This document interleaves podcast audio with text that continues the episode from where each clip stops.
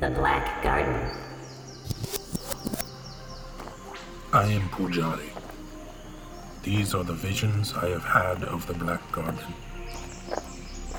The traveler moved across the face of the Iron World. It opened the earth and stitched shut the sky. It made life possible. In these things, there is always symmetry. Do you understand? This is not the beginning, but it is the reason. The garden grows in both directions. It grows into tomorrow and yesterday.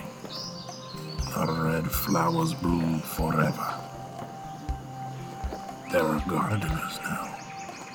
They came into the garden in vessels of bronze, and they moved through the groves and rivers of thought. This is the vision I had when I leapt from the shores of time and let myself sink. I walked beneath the blossoms.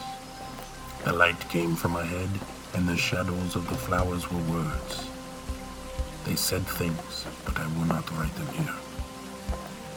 At the end of the path grew a flower in the shape of a ghost.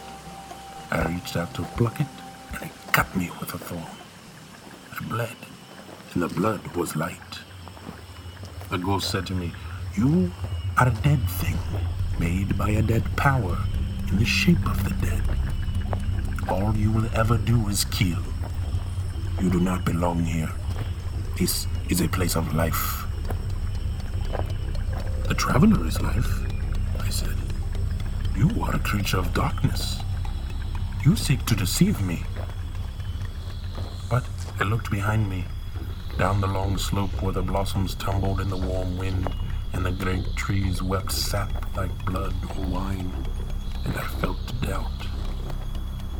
When my ghost raised me from the sea, there was a thorn cut in my left hand, and it has not healed since.